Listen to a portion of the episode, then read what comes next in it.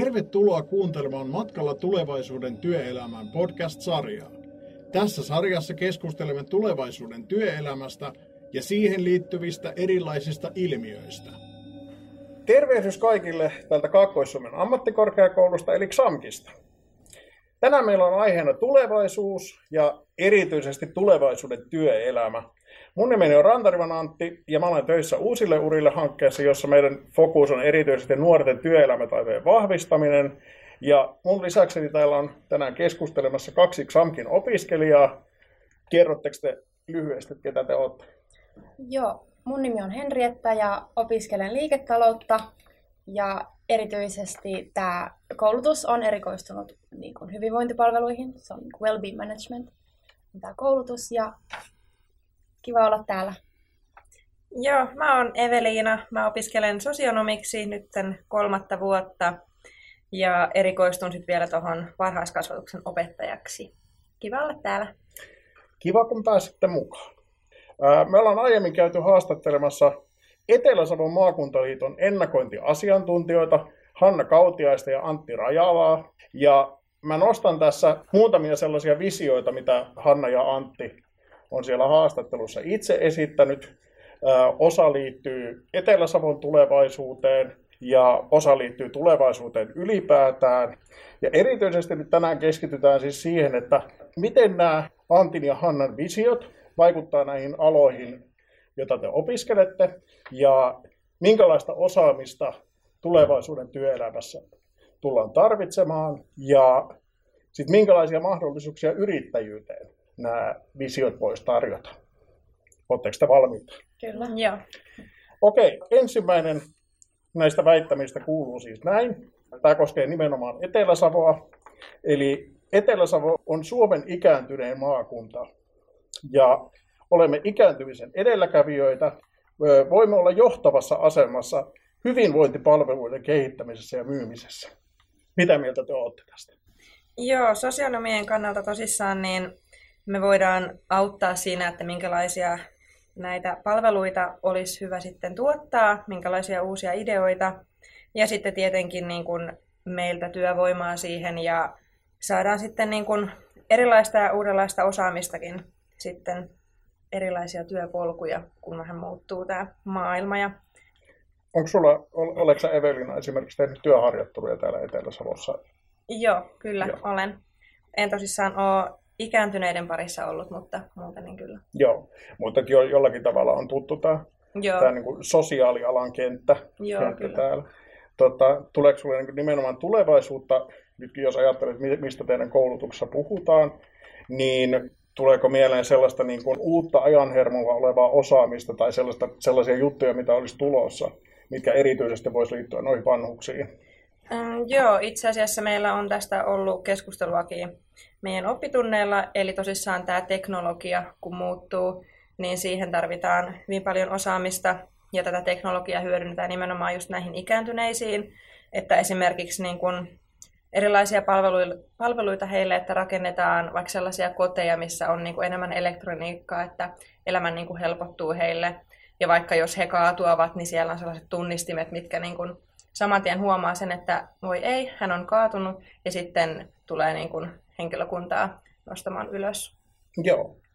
Miten Henri, että tota, ää, mä en tiedä, sä opiskelet liiketaloutta. Joo. Ja mä en tiedä, minkä verran teillä puhutaan niin kuin nimenomaan vanhuksista kohderyhmänä. Mm-hmm. Mutta, tota, mutta mitä tuossa, miten Evelina kuvailet, että minkälaisia palveluja siellä voisi olla ää, esimerkiksi tulevaisuudessa, niin onko nämä esillä, esillä jollakin tavalla teillä opinnoissa ja tuleeko esimerkiksi jotain niin kuin, eh, jos ajatellaan nyt sitä yrittäjyyttä, niin näkisikö, että tässä voisi olla jotain sellaista niin kuin Joo. potentiaalia? Siis mä näen paljon potentiaalia, siis tosi hyviä pointteja, että, että mitä sanoit, että noihin koteihin, että niissä hyödynnetään just teknologiaa. Niin se, mikä mulle tulee tuosta mieleen, niin tota, tuolla Mikkelin Saimaa stadiumilla on semmoinen älykuntosali. Ja me ollaan siis käyty siellä, me opis- liiketalouden opiskelijat ollaan käyty siellä. Ja se on siis nämä kuntoisen laitteet on just erityisesti, niin kuin, niissä hyödynnetään sellaista teknologiaa, ne on just niin kuin, ikääntyville ihmisille. niin kuin tarkoitettu, ja myös sellaisille, jotka tarvitsevat kuntoutusta ylipäätään. Ja niissä hyödynnetään sitä teknologiaa, että se niin kuin just mittaa niin kuin sitten sen henkilön niin kuin suoritusta, kun se mm. käyttää sitä laitetta. Ja sitten se tallentaa sitä dataa, että sitten kun hän, äh, silloin on tunnistinkoodin aina siihen laitteeseen tai niihin laitteisiin, ja sitten äh, aina kun se tunnistaa sen, niin sitten se huomaa sen edelliset suoritukset, että se laite pystyy just niin kuin asettaa aina niin kuin oikeanlaiset niin kuin vahvuudet ja painot ja tällaiset niin kuin sille henkilölle. Et siis tota on oikeasti hyödynnetty just näihin ikääntyviin ihmisiin, jotka tarvitsevat niin kuntoutusta. Ja siis näitä älykuntosalejahan, en, niitä ei ihan hirveän kaikkialla ole, mutta et mä huomaan, että tämä on niin kuin uusi juttu ja tämä on niin kuin, varmaan niin kuin, toivottavasti levittäytyy muuallekin, kun, sit, kun tämä ei ole hirveän niin kuin yleinen sitten. Tämä Kyllä, mutta ehkä, ehkä tulevaisuudessa sitten tulee mm. yleistymään just Kyllä. tämän tyyppiset palvelut. Hyvä, kiitoksia. Tota, mennään eteenpäin. Täällä tota, seuraavana Antti ja Hanna on nostanut esiin tällaisen asian kuin digitaidot. Etenkin kommunikointi- ja yhteistyötaidot ovat tärkeitä tulevaisuudessa. On kyettävä käyttämään erilaisia alustoja työn tekemiseen ja kommunikointiin. Minkälaisia ajatuksia herää tästä noin niin teidän alojen näkökulmasta? Joo, no tämähän on oikeastaan jo nytten hyvinkin yleistynyt, että tosissaan kaikki hoidetaan niin kuin tietokoneella ja kaikki on niin kuin siellä netissä ja päästään niin kuin sieltä kiinni vaikka asiakastietoihin ja näin. Mutta että varmasti niin kuin vielä enemmän just tulevaisuudessa hyödynnetään ja laitetaan niin kuin tietoja sinne, että ei sitten enää paperiversiona mitään kirjoiteta. Että tosissaan on niin kuin tosi tärkeää just sitten osata käyttää niitä ja muodostaa uudenlaisia tällaisia alustoja ja niin kuin helppokäyttöisyyttä ja näin, että nyt tälläkin hetkellä ne saattaa olla vielä vähän vanhanaikaisia nämä alustat, mm. mitä me hyödynnetään, että sitten niitäkin voisi uudistaa. Kyllä vain. Ja no siis selkeästi noi on niin kuin melkein kaikilla, monellakin alalla on, hyödynnetään just noita, noita alustoja. Ja tosiaan tuossa on, on esimerkiksi just vaikka yrittäjyyteen niin kuin hyvä sellainen aukko, mm. että kun niitä, niitä tota alustoja just käytetään niin paljon, niin niitä kuitenkin tullaan tarvitsemaan lisää. Niin siinä on just niin kuin kehittämisen varat, niin voidaan sitten luoda uusia erilaisia ja näin poispäin.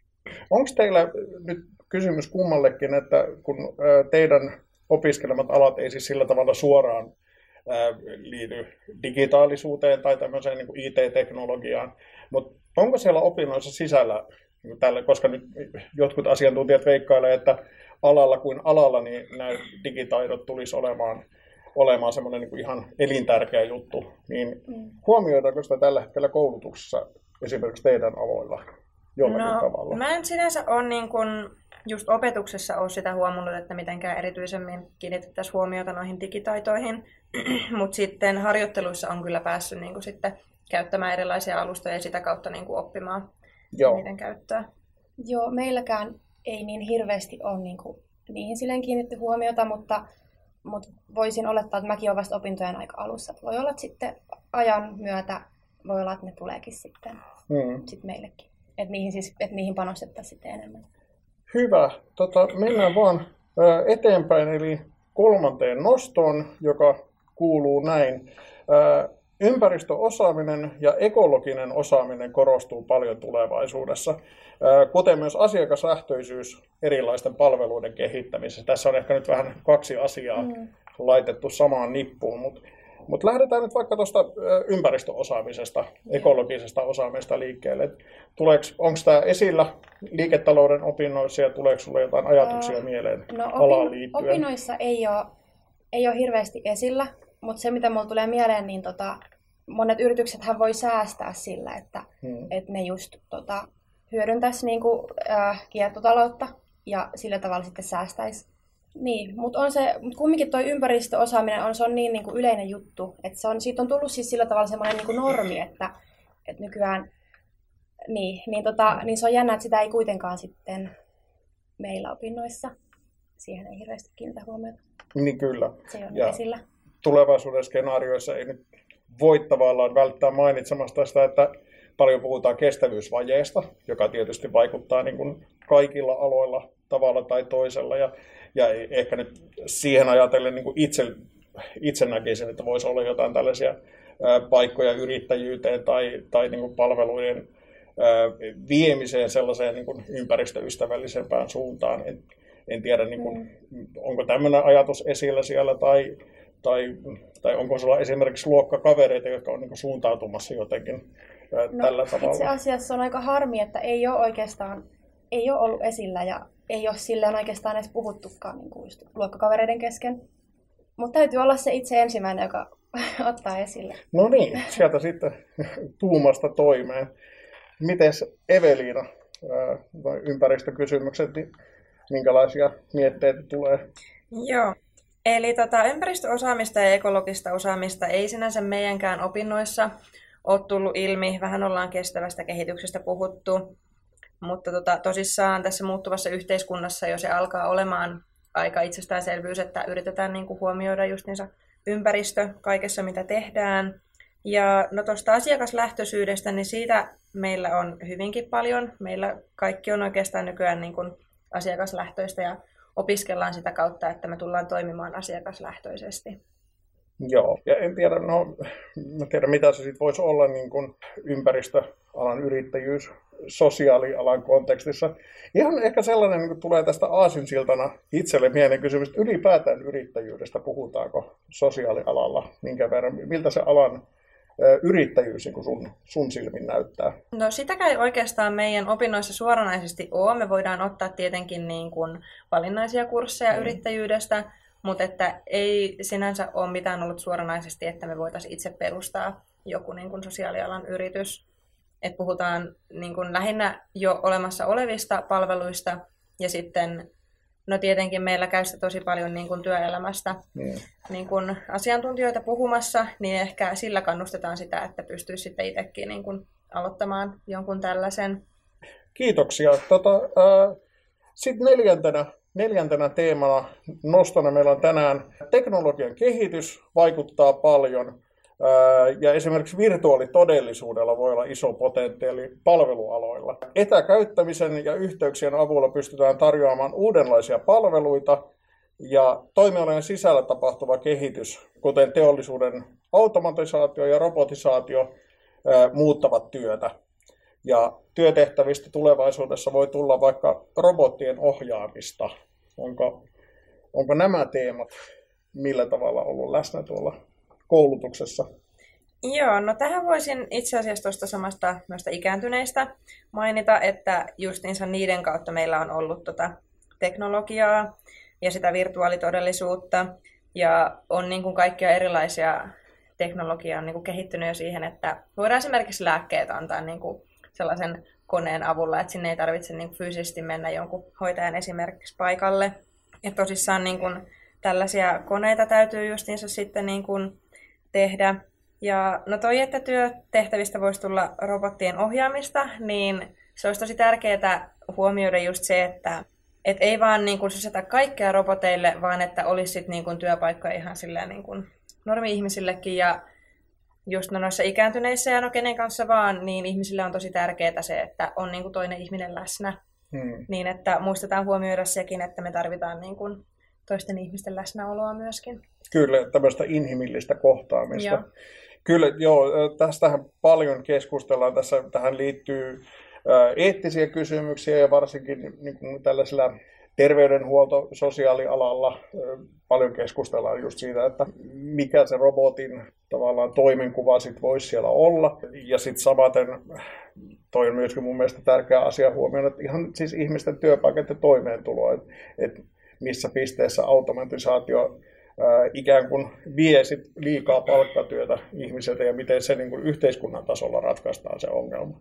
Mutta miten Henri, että tota, mitä sä tästä teknologian kehityksestä niin kuin nostasit esiin? No, mä nostaisin sen esiin, että, että liiketalouden puolella on varmasti paljon asioita, no, mitä on niin kuin jo automatisoitu, mutta esimerkiksi, tai varmasti on niin kuin, tulee olemaan muitakin niin kuin työtehtäviä, mitkä voidaan automatisoida. Mm.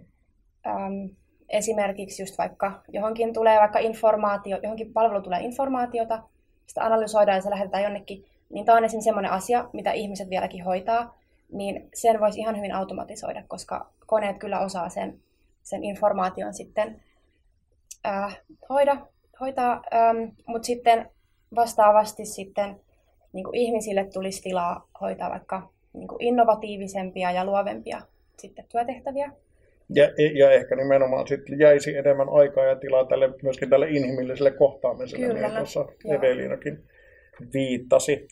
Miten te ajattelette nyt, nyt teidän aloja, kun ajatellaan, niin ää, koetteko te henkilökohtaisesti tämän, tämän niin kuin työn automatisoinnin ja, ja robottien tulemisen, niin koetteko te sen uhkana? Nyt ajatellaan, että valmistutte tuonne työkentälle ja, ja haette työpaikkoja sieltä, niin, niin pelottaako, pelottaako tämä tulevaisuus? Mua ei pelota. Mä en näe sitä uhkana, vaikka siis vaikka tota, ää, niin, en näe uhkana, koska siis mä näen paljon mahdollisuuksia myös siinä. Mm. Että sitten, vaikka se on ikävää, että se vie jotain työtehtäviä, mutta vastaavasti kuitenkin voidaan aina tuoda jotain uutta. Ja sitten itse mä näen sen semmoisen mahdollisuutena niin kuin kehittyä, että, että okei, että jos tietyt työtehtävät ja mahdollisuudet viedään mut pois niin kuin automatisaatio ja robottien takia, niin sitten mä näen, että okei, että nyt mulla on mahdollisuus sit panostaa johonkin tällaisiin asioihin, mitä sitten tullaan tarvitsee. Että mahdollisuuksia on. No niin. Mahdollisuuksien ja uskon ja toivon kautta, kautta edetään kohti tulevaisuutta. Miten Evelina kommentoisi? Joo, no aika lailla samoilla linjoilla on Henrietan kanssa, että kyllä se niin kuin avaa uusia mahdollisuuksia tehdä sitten niin kuin erilaisia asioita ja keskittyä sitten niihin, mitkä on ehkä jäänyt sitten niin kuin sivummalle aikaisemmin, että tosissaan jos näitä robotteja nyt tulee niin kuin enemmänkin. Hyvä. Ja tota, otetaan, siirrytään sitten ihan meidän viimeiseen nostoon ja aiheeseen, joka kuuluu, kuuluu näin, että tulevien osaamistarpeiden ennakointi on helpompaa kuin ammattialojen näkymien pohtiminen. Tulevaisuuden osaaminen koostuu substanssiosaamisesta ja metataidoista, eli työelämätaidoista, kielitaidosta, resilienssistä, eli muutoskyvykkyydestä. Ja samoin myöskin työurat muuttuvat. Eli ei niinkään välttämättä kouluttauduta yhteen ammattiin ja toimita yhdessä ja samassa tehtävässä, sinne eh, kaukana siitä vaan eläkeikään asti, vaan, vaan ne polut saattaa olla hyvinkin muuttuvia. Ja suunta myöskin vaihtuu välillä matkan aikana. Minkälaisia ajatuksia, eh, nyt te tosiaan opiskelette tiettyä alaa, Henrietta liiketaloutta ja sitten Evelina sosiaalialaa, niin minkälaisia ajatuksia herää nyt ensinnäkin siitä, että, että se ala, jota te nyt opiskelette, niin saattaa muuttua hyvin toisen näköiseksi tai toisenlaiseksi tässä tässä tulevaisuudessa? No tota, itse mä ainakin pyrin saamaan koulutuksestani paljon, mahdollisimman paljon eväitä, koska tosiaan huomaa, että oikeasti maailma on tosi muuttuva, että, että siihen pitää sillä tavalla niin kuin varautua, että, että mä en itse en halua luottaa siihen, että kun mä valmistun, niin mä päädyn just johonkin tiettyyn, tiettyyn tehtävään, koska entä jos se vaikka sitten viedään pois robo- robotisaation takia tai muuta, mm. niin kyllä mä itse pyrin siihen, että olisi mahdollisimman paljon niin kuin eväitä just, että sitten, sitten olisi sitä osaamistaitoa niin kuin monenlaisiin, monenlaisiin tehtäviin mahdollisesti. Kyllä, ja, ja liiketaloudesta nyt itse ainakin ajattelisin, mm. että se siinä mielessä niin kuin, niin kuin hyvä koulutus tulevaisuuden varalta, että se antaa kuitenkin perusvalmiuksia aika monenlaiseen laiseen tehtävään ja sitten sellaista osaamista, joka on ehkä helposti sovellettavissa myös. Kyllä. Mitä Eveliina olisi tästä mieltä?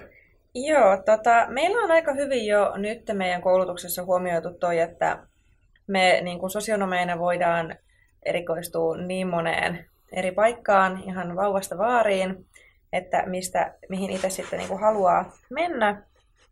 Ja se on huomioitu niin kuin hyvin, että että ne tehtävät tai työtehtävät ei tule todellakaan olemaan vaan niin kuin tietynlaisia, että maailma muuttuu, meidän täytyy muuttua ja niin kuin sopeutua sitten siihen, että millaisia ne työtehtävät tulee olemaan tulevaisuudessa. Ja juurikin tämä, että todennäköisesti tulevaisuudessa huomioidaan vielä enemmän sitä, että niin kuin on moniammatillisuutta ja täytyy justiinsa niin kuin työskennellä eri alojen kanssa yhteistyössä, että saadaan sitten niin kuin parhaimpia mahdollisia palveluita ja sellaisia tuotettua.